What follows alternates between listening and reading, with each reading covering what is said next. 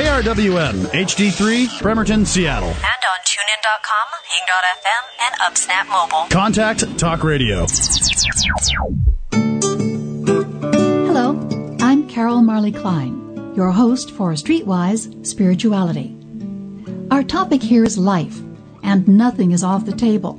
Not arguments, heartbreak, or disappointment. We'll work together here to get a handle on all the stuff that stirs us up and spits us out. Maybe down deep you think, my job determines my value. I'm only as good as I look. I'll be safe if I keep on smiling. Or that old favorite, security is a warm partner. Or maybe you keep chasing perfection, judging others and yourself, wondering why life hurts so much.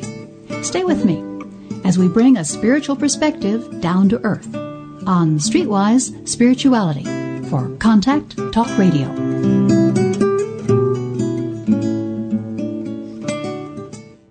Eliza Mada Dalian's energy is powerful, sparkling, cool, and compassionate. When her book first arrived in the mail, though, I didn't know that. I stared at the cover of In Search of the Miraculous.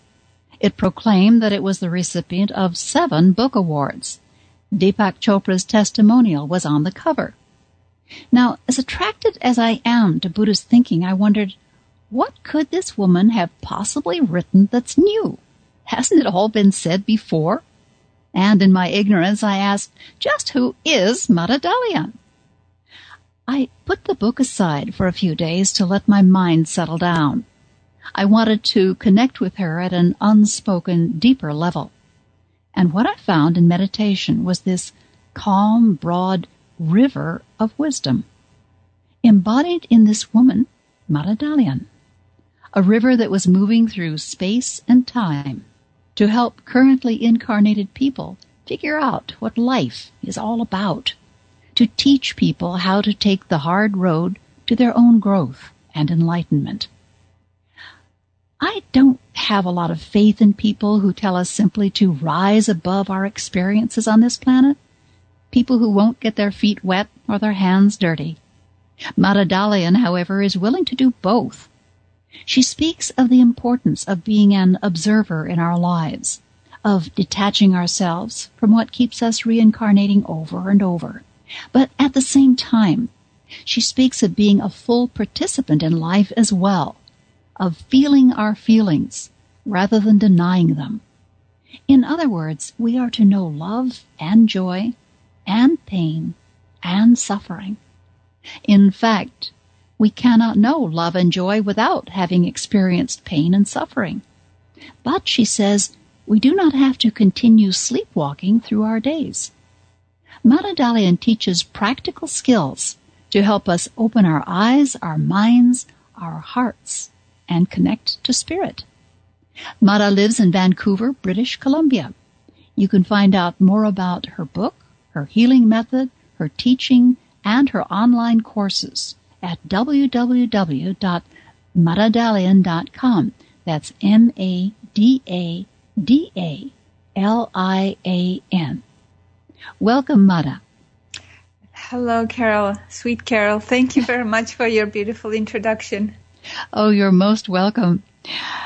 You mentioned in the book that you lost any fear of death at the age of five when your grandfather died, and you realized that he wasn't really dead at all, and that none of us die. We just kind of recycle. But your family didn't respond well when you tried to explain it to them. And how did that make you feel? Well, you know, there's so many steps to losing the fear of death or understanding the fear of death. Um, at, at the age of five, um, actually, I couldn't even communicate what I was experiencing, but what I did experience is uh, witnessing my grandfather's death uh, allowed me to start asking the question to myself that, well, one day I'm going to be dying as well. And every one of us will, because obviously my grandfather was here and he lived his life and he died, and I don't know where he's going now. So I'm going to also uh, be here for a while and then I'll die. And I want to know who I am, where I come from, where, where would I go? So in a sense, um, I, I, uh, there was a part of me that lost that psychological fear of death. Yes. However, in years to come, when I um, started to meditate, then I started to experience the actual physical fear of death, which is very much connected with the ego identity. Mm. And this is this is the the, the true feeling of uh, or the fear of death that we have to come to because many people um, have come to an understanding that this is not the end and uh, we will still survive after we die. And they say, well, I'm not afraid of death. And this is true on a psychological level, mm-hmm. but in, in uh, physically and spiritually, there is another step that we need to go through. And that's the step of r- feeling and experiencing that fear of survival and death physically, which has nothing to do with the mind. It's, it's part of the body that is actually programmed to survive. It's part of the ego that is programmed to keep itself alive. And that's the last barrier that we have to take the courage to face and to go through in order to be fully liberated. Oh, that sounds like a tremendous challenge. Um, you know, it is a challenge, but at the same time, if we look at the challenge as an opportunity, then it wouldn't be um, looking so dreadful or difficult. Then there would be a sense of excitement to find out what's what's on the other side. I want to know. Yes. Something else that occurred to me, most of us go through this sort of a victim phase and we feel that the bad stuff that happens to us is other people's fault. How old were you when you first figured out that you were the creator of your own life? Uh, that's that's an interesting question. I think uh, what what really forced me to start understanding that is the the the time when my parents uh, separated or divorced. That's where I started asking a little bit more serious questions about life. And and scientists say, and some research has been done on this. They say that children of broken families have very high IQs. This is really interesting because normally we think, well, it's really not a good idea for par- parents to separate. It's not good for children and it's going to hurt them and harm them, etc. But what happens, and I've come across many other people who've gone through broken families, so to speak, and I, I've seen their intelligence. The reason this is so is because when suddenly the parents are not there and you're not taking them for granted, suddenly you're left on your own to figure out things about life. Yes. And, uh, you know, interesting. I, I, even remember once I worked with this 10 um, year old girl. I do work with children as well. And when her mother brought me, um, brought, brought, brought her to me, um, she was um, her parents had uh, been divorced for probably a couple of years and she was emotionally going through a very difficult time and as a result she was giving a hard time to her mother as well mm-hmm. and the father was visiting sometimes not visiting not picking her up sometimes and she was really really very upset both with the mother and the father and when i worked with her and once she came to realize, and this is all about consciousness, once she became conscious that actually her father is not mature enough to be able to um, take the responsibility of being a parent. Yes. And she saw that actually he is like a child himself. That understanding allowed her to release her anger, her sadness, her you know, um, expectations and accept the father as he is without really keeping the charge, that emotional charge. So this child at such a young age was able to actually become conscious and see this, that we all go through life.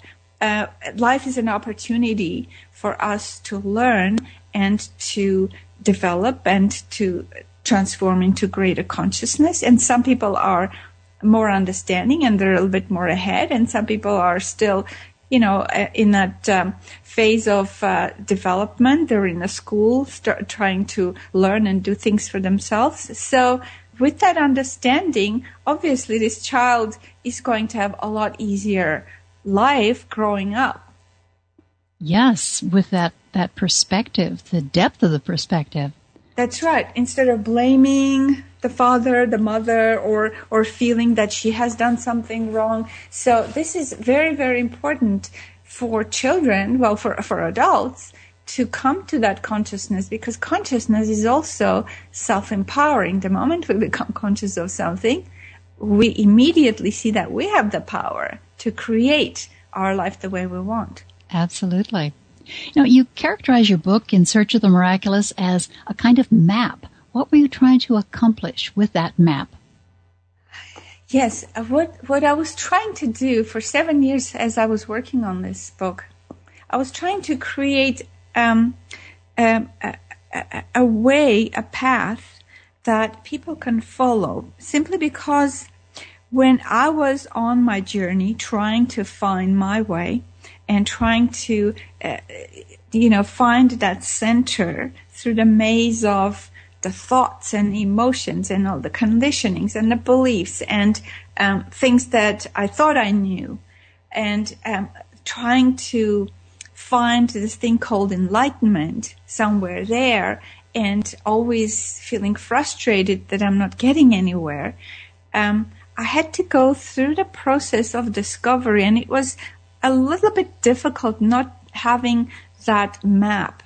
Even though I would hear uh, the teachings, I would, you know, resonate with everything I'm listening and um, I would grow spiritually and mentally and um, uh, be educated about many things, but somewhere that internal struggle, we're, we're always alone with our own internal struggle. Yes. And we always look for someone who can actually guide us to take us out of that struggle. And this book is like a map that would be a guide, even though there's, there might not be, you know, um, a physical guide. This book alone, uh, th- this was my intent to to create this kind of a map that the book can help people recognize where they are and also understand that there are steps to be taken until we come to the full self-realization and a full awakening and liberation. Yes. Well, we will be talking about some of those steps after the break. I'm Carol Marley Klein for Streetwise Spirituality on Contact Talk Radio. Mada Dalian's best-selling book is In Search of the Miraculous, available at Amazon. Back soon.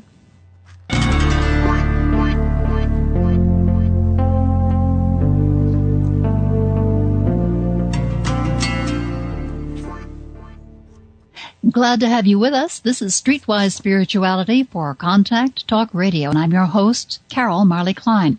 We're talking with Mada Dalian, author of In Search of the Miraculous. And before the break, we were discussing the fact that her book is a kind of map. And now we're going to talk about some of the steps that she put into it. So, Mada, you provide seven paths to surrender, as you call it. What must we surrender and what must we accept? Oh goodness, um, acceptance and surrender go go hand in hand. We cannot really surrender to anything unless we start to accept it first. And surrendering, I call it surrendering to what is. In other words, life is the greatest teacher.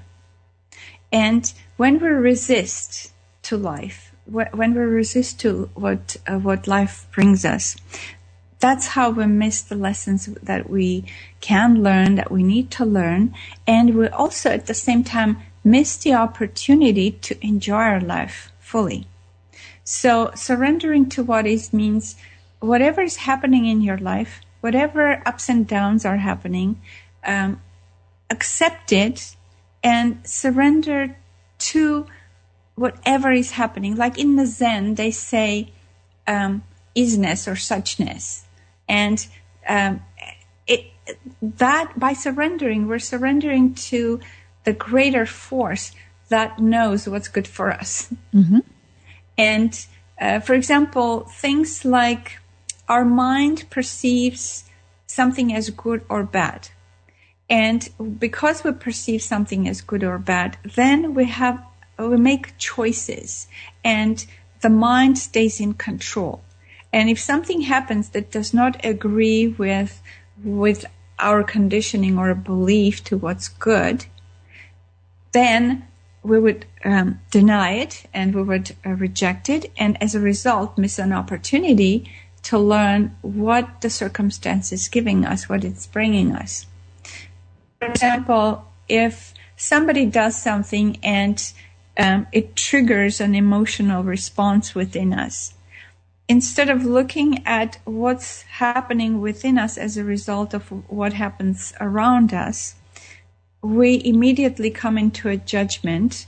Either we reject something or we try escaping from something. So we, um, we, that's how we miss all these opportunities. And another thing we very often do, we judge and we blame.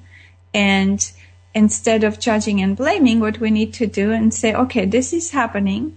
I accept what is happening and let me look inside to see why do I feel the way I do.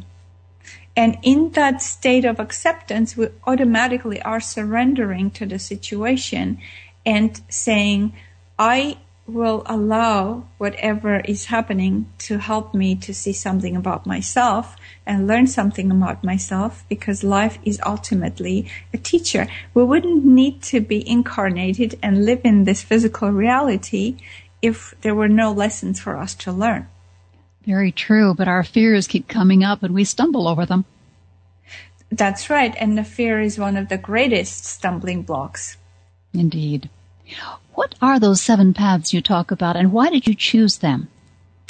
I tried to divide um, divide the many phases. I, I, divided the phases of ego's development into seven.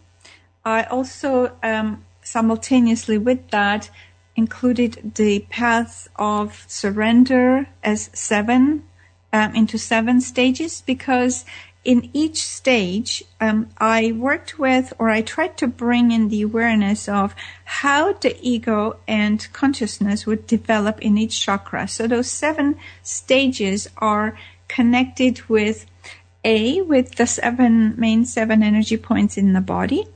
They're also connected with the seven stages of life that we go through, starting with childhood and, uh, you know, the teenager, the adult, the mm-hmm. young adult, adult, and those seven year cycles that we go through. And uh, every cycle has its own lessons. So, for example, a child is born, and um, the moment the child is born, gradually the ego starts developing and the child's consciousness develops simultaneously in a way that the child recognizes, okay, uh, I exist. The moment the child feels that I exist and I'm separate and everybody else around me is um, actually providing for my sustenance because that's the first impression of a child. Mm-hmm. The parents are looking after the child. Everybody's, uh, you know, um, trying to take care of the child. So the child would cry and the parents would, um, come running to take care and the child would be crying when, when the child is hungry. So then the ego starts developing and starts thinking that I am the center of the universe, so everybody has to so- serve me. Of course. Uh, so that's the first stage of, of the, the ego's development. And in order to, to, um, grow to the next stage, the child starts exploring their own body. That's the first thing that the, the child would explore. And many times what we do in our society when we see a child exploring their body, we, um, we condemn it as something bad because the religions say that it's not uh, appropriate. And we stop the child's exploration of themselves.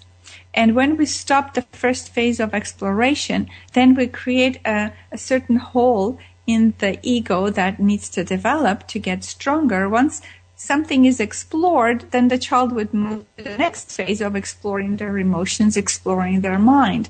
But because the body has not been allowed to be explored, then uh, the body continues growing, but emotionally, the people remain childish in a way because their their uh, state of exploration of their physical body hasn't happened. Mm-hmm. So that's why in the first stages of surrendering, uh, I tie that in with surrendering to your sexuality. Yes. Because surrendering to your sexuality is connected with the exploration of the body. Right. And how do we understand like where sexual desire comes from and how can we respond to it in the healthiest way? Well, the, the body is made to feel the desire automatically. And the, we, we will not have life. The life will cease to exist if we didn't have sex. So sex is part of physical existence. Mm-hmm. There would be no animals, you True. know, continuing their existence, and there would be no human species continuing their existence. So that's the first, uh, the first basic uh, thing that existence, and imagine how miraculous that is that the body is is um, done or, or made in such a such a way that it would feel that desire. Otherwise, there'll be no procreation of life. Right. If we wouldn't feel the desire, why should we go and want to have sex? So there's that urge, the lust, the initial uh, uh, uh need for that sexual union starts there. But it's a very basic, basic step in uh, India, there there are te- temples um, in a place called Khajuraho, and those are tantric temples, and they're very beautiful, and and there's a lot of wisdom in those temples. And what the temples depict outside the temples, there are seven, um, sort of like almost like broken down into seven.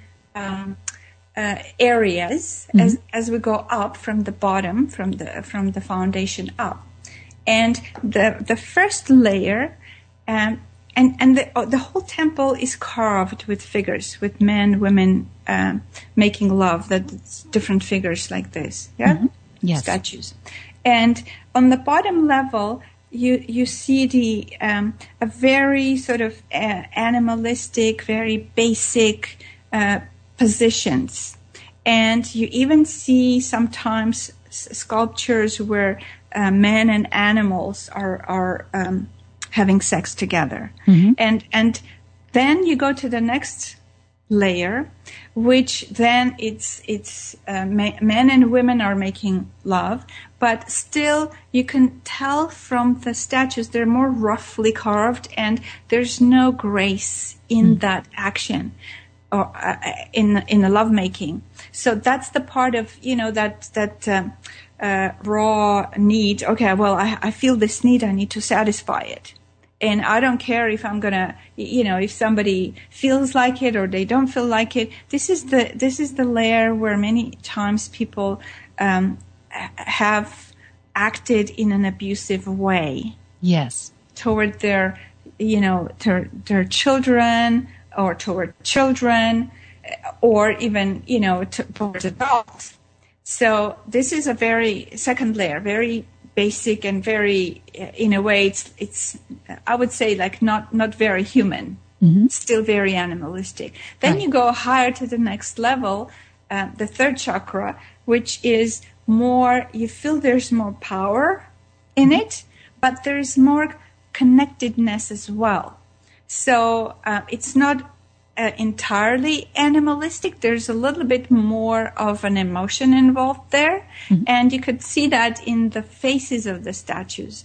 As you go higher to the fourth level, which is the heart chakra level, uh, sex almost starts disappearing.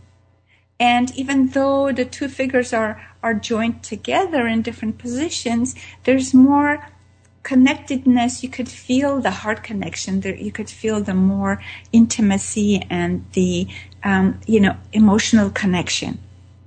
Mm-hmm. And it's very one, beautiful that you can actually see this in the sculptures. That's why they, have done such a tremendous work. And, and the, the tantric temples, I think they're, they're, they're like a jewel for the whole humanity to, mm. to appreciate and to learn from. And then as you go higher, almost like you could tell that sexuality drops and you could feel each person as an individual, but they're in a sense, even though they're appreciating and enjoying each other through physical, um, sexual positions, but you could tell that each person is an individual and there is more equal, equality between them. Mm-hmm. So, um, and then as, as we go higher, th- there's that state of divinity and a bliss that, that you can see on the faces. Mm-hmm. It, and this is where we, um, uh, we need to, to understanding and going through those steps.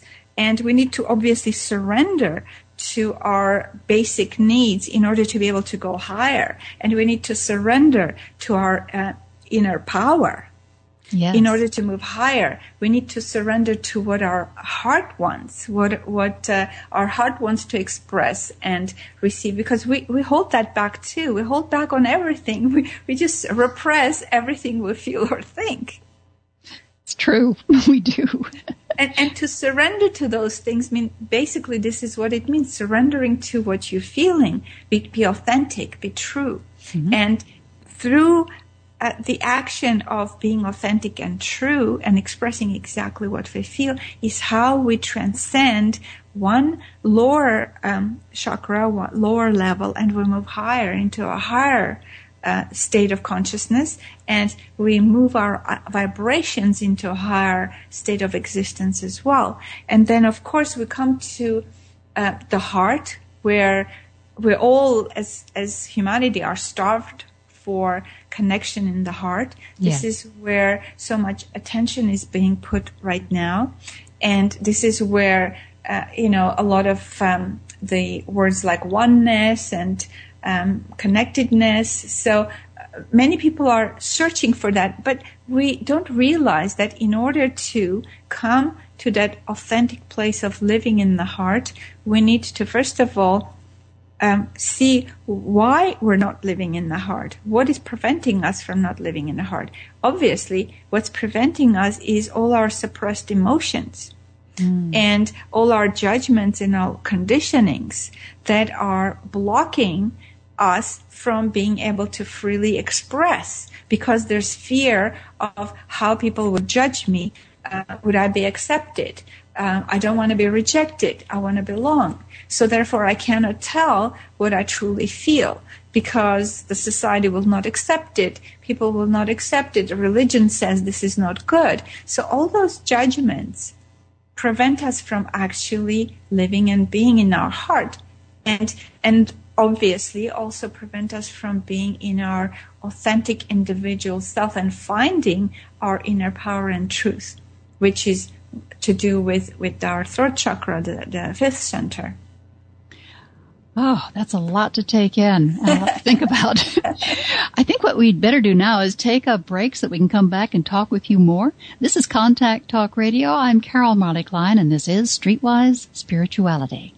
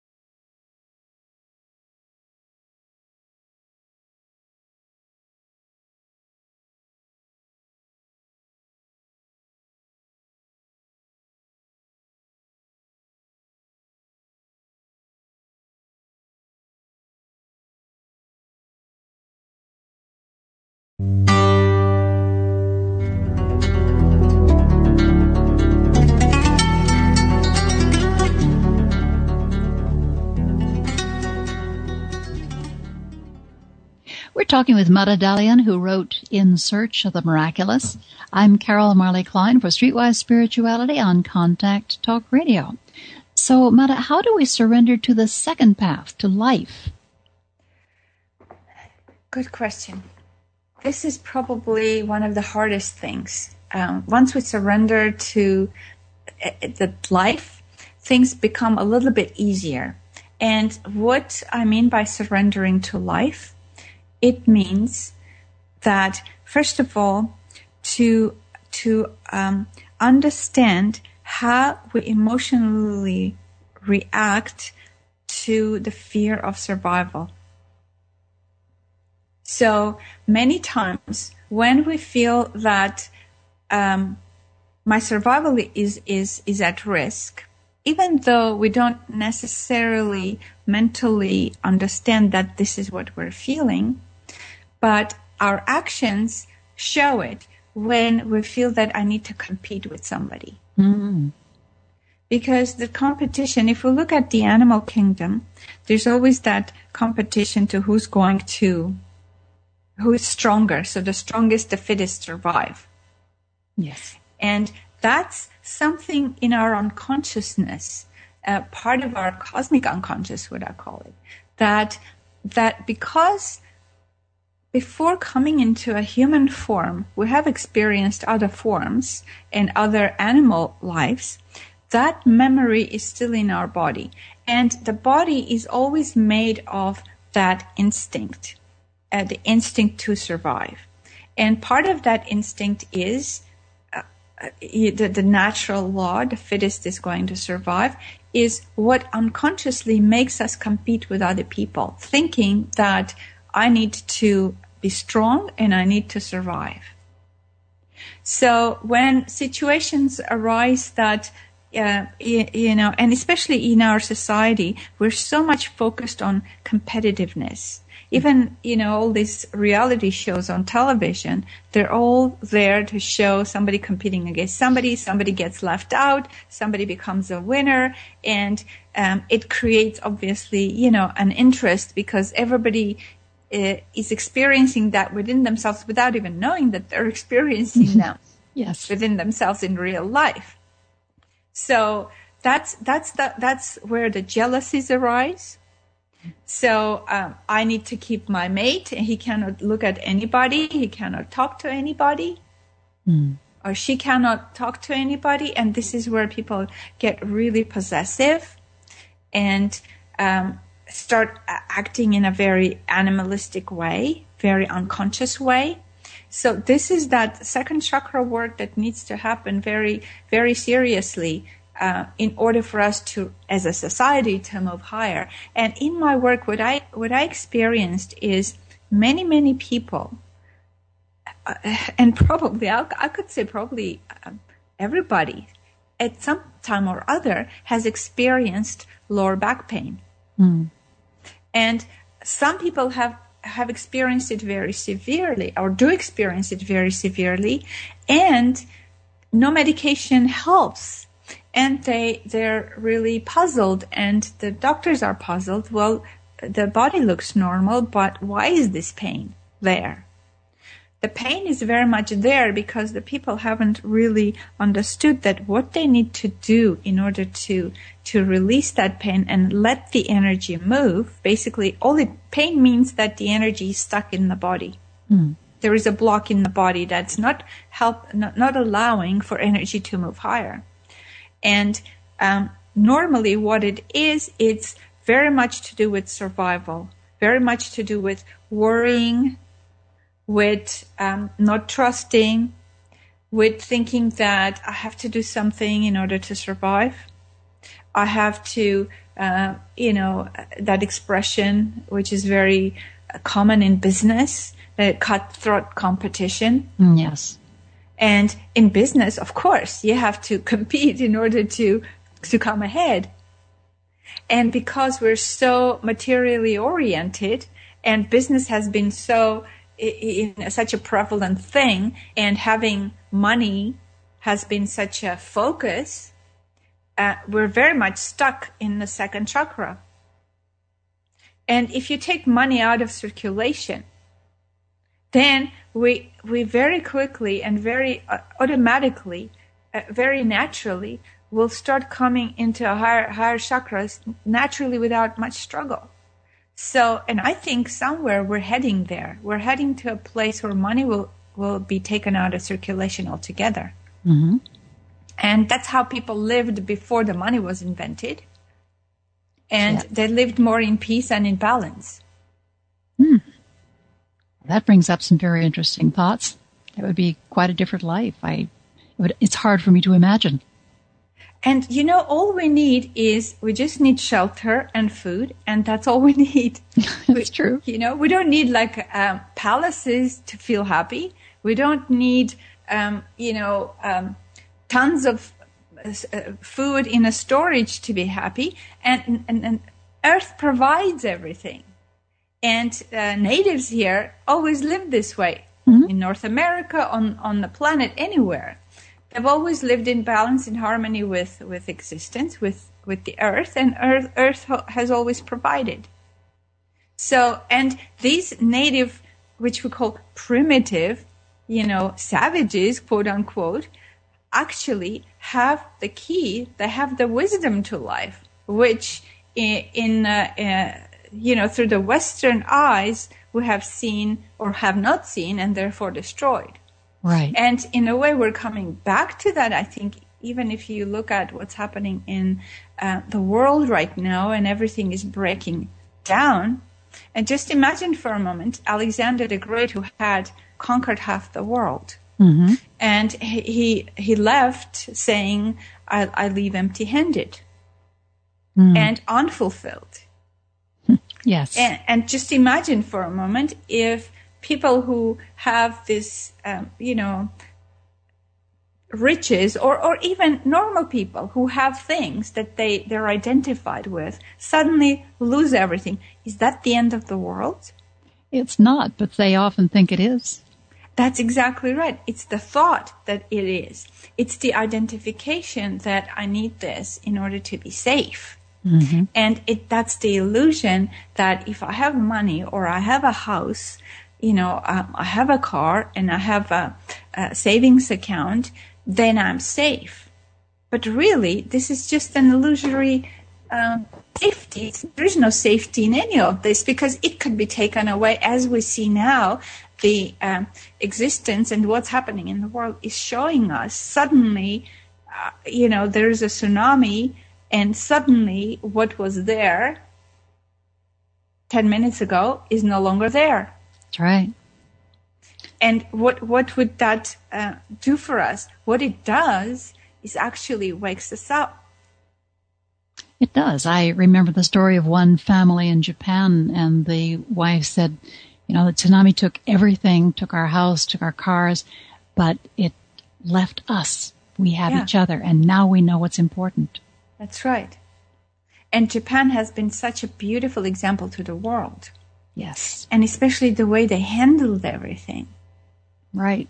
They don't rage against other people or they try to work together. It's been very impressive. That's right. And and also Japan is a very advanced culture. Yes. And uh, also, the, the earthquake happened in in Haiti, and we saw pictures how people were, uh, you know, almost shoving each other in order to get to that um, um, bottle of water, Right. and how the truck would just leave without delivering what it brought to deliver because people were fighting with each other Yeah. and how people in Japan were lined up to get to there and if if there when they came to um, their turn and, and there was no more water, they had to wait, and they had no problem with it. So so I think th- these are the contrasts that we see now, and these are the contrasts between our within our own selves within our own chakra system. Yes. So we're not different. What's happening outside is precisely what's happening inside. And we need to look at outside as a mirror to see, okay, how am I behaving? How would I behave in a situation like this? What would I do? One of the things you mentioned in the book interested me. You said we create difficulties for ourselves by wishing things were different or trying to fight against or manipulate externals. And you mentioned some about why we do this, but how can we work with the, the urge to live like that, to, to want things to be other than what they are? Well, first of all, it's it's we need to understand why we think a certain way, why we feel a certain way.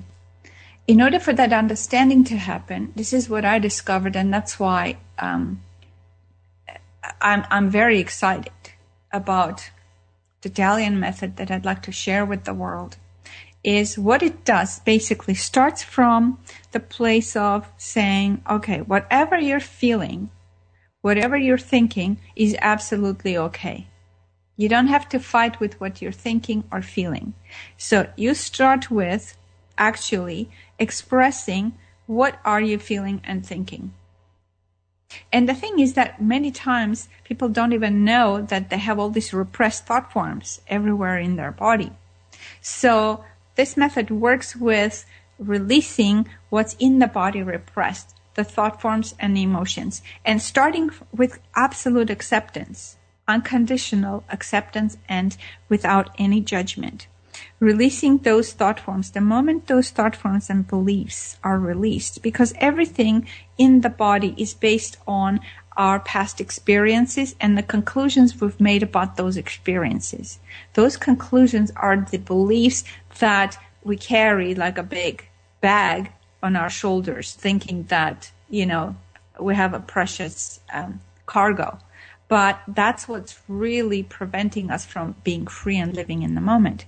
So first we we um, unleash what's been repressed. We start peeling away all those layers, and the layers are, for example, um, you have an experience where you want you want to say something, you want to express yourself, but you think, okay, well, if I say this, I'm going to be criticized, I might be ridiculed, so I better not say it. And we start doing that from our very childhood, actually, because we know that there's there's that intuitive sense that the child has that um, I need to do what the adults want me to do in order for them to um, take care of me. Yes. So the child knows that my survival depends on the adults and I have to do what they ask me to do. And because with generation after generation, we haven't really learned to respect children, we have missed the wisdom that they bring us. Mm. And, and then we have to go through this difficult process, a long process of rediscovering our wisdom that we bring, our gifts that we bring, so we could start actually living them. Very true. So, you were also yeah. talking about the importance of remaining actively involved instead of going passive when we're surrendering to life. Can you give an example?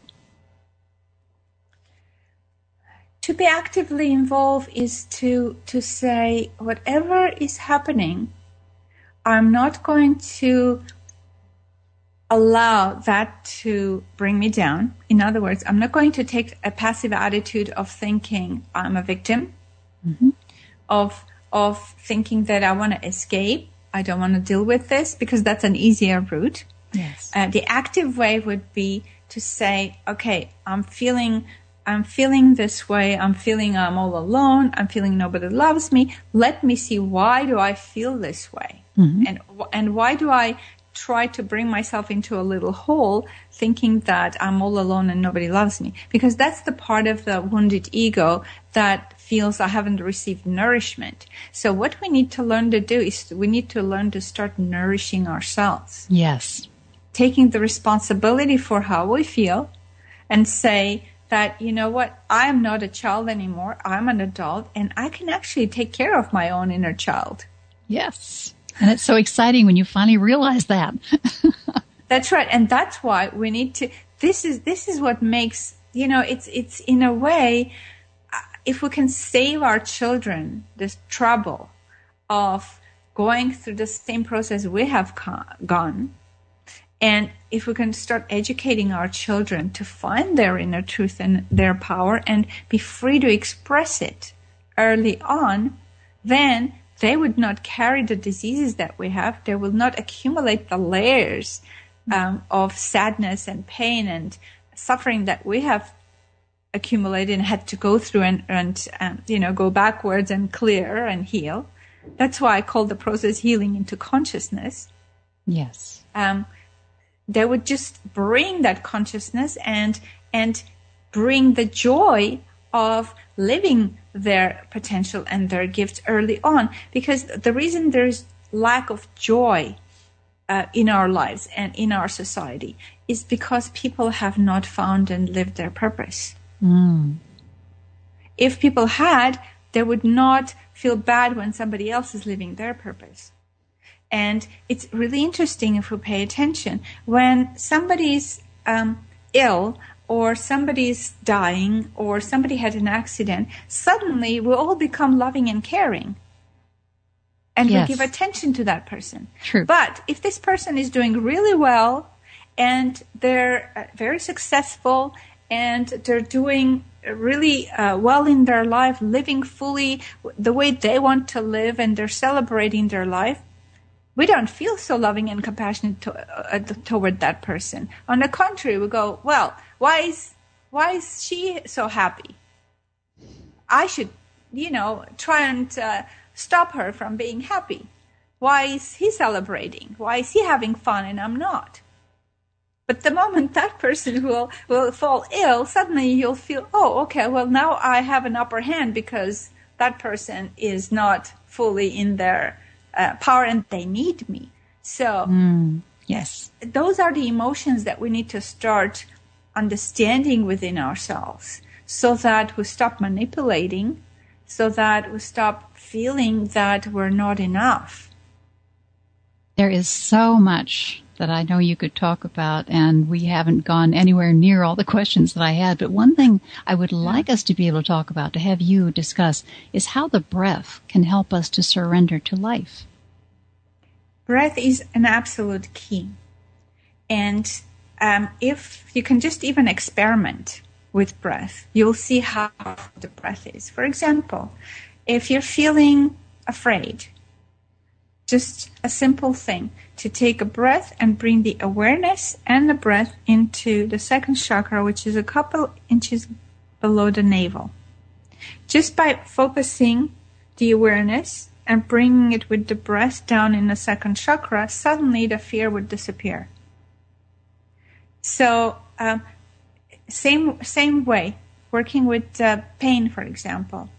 If we bring the breath in to the area where the pain is, suddenly there is more centeredness that happens, and as a result of centeredness coming into the center, there is a, a distance between the fear and the pain or or or uh, the grief or the judgment or whatever. So that's why the meditation that well the key for meditation is watching the breath. Right. And one of the things you mentioned is that we can do it any time and any place. That's right. that's right. Oh, that's wonderful. Thank you so much. We are running out of time, and I'd like to thank you for being on the show, Mada. Oh, thank you so much, Carol. As you said, there's so much to talk about, but uh, well, we do what we can in a small one hour. Indeed. You're a very, very wise woman. You'll find Mada's book In Search of the Miraculous on Amazon. Next week, we'll talk with David Emerald, a man who uses the drama triangle of victim, rescuer, and persecutor to describe a more evolved way of looking at life. His method is simple, elegant, and extremely practical. I expect you'll be thinking about it for days after the program. Also, please remember I've got the first 50 pages of my book, Streetwise Spirituality, up on my website at streetwisespirituality.org, free. Take a look. Let me know what you think at cmk at streetwisespirituality.org.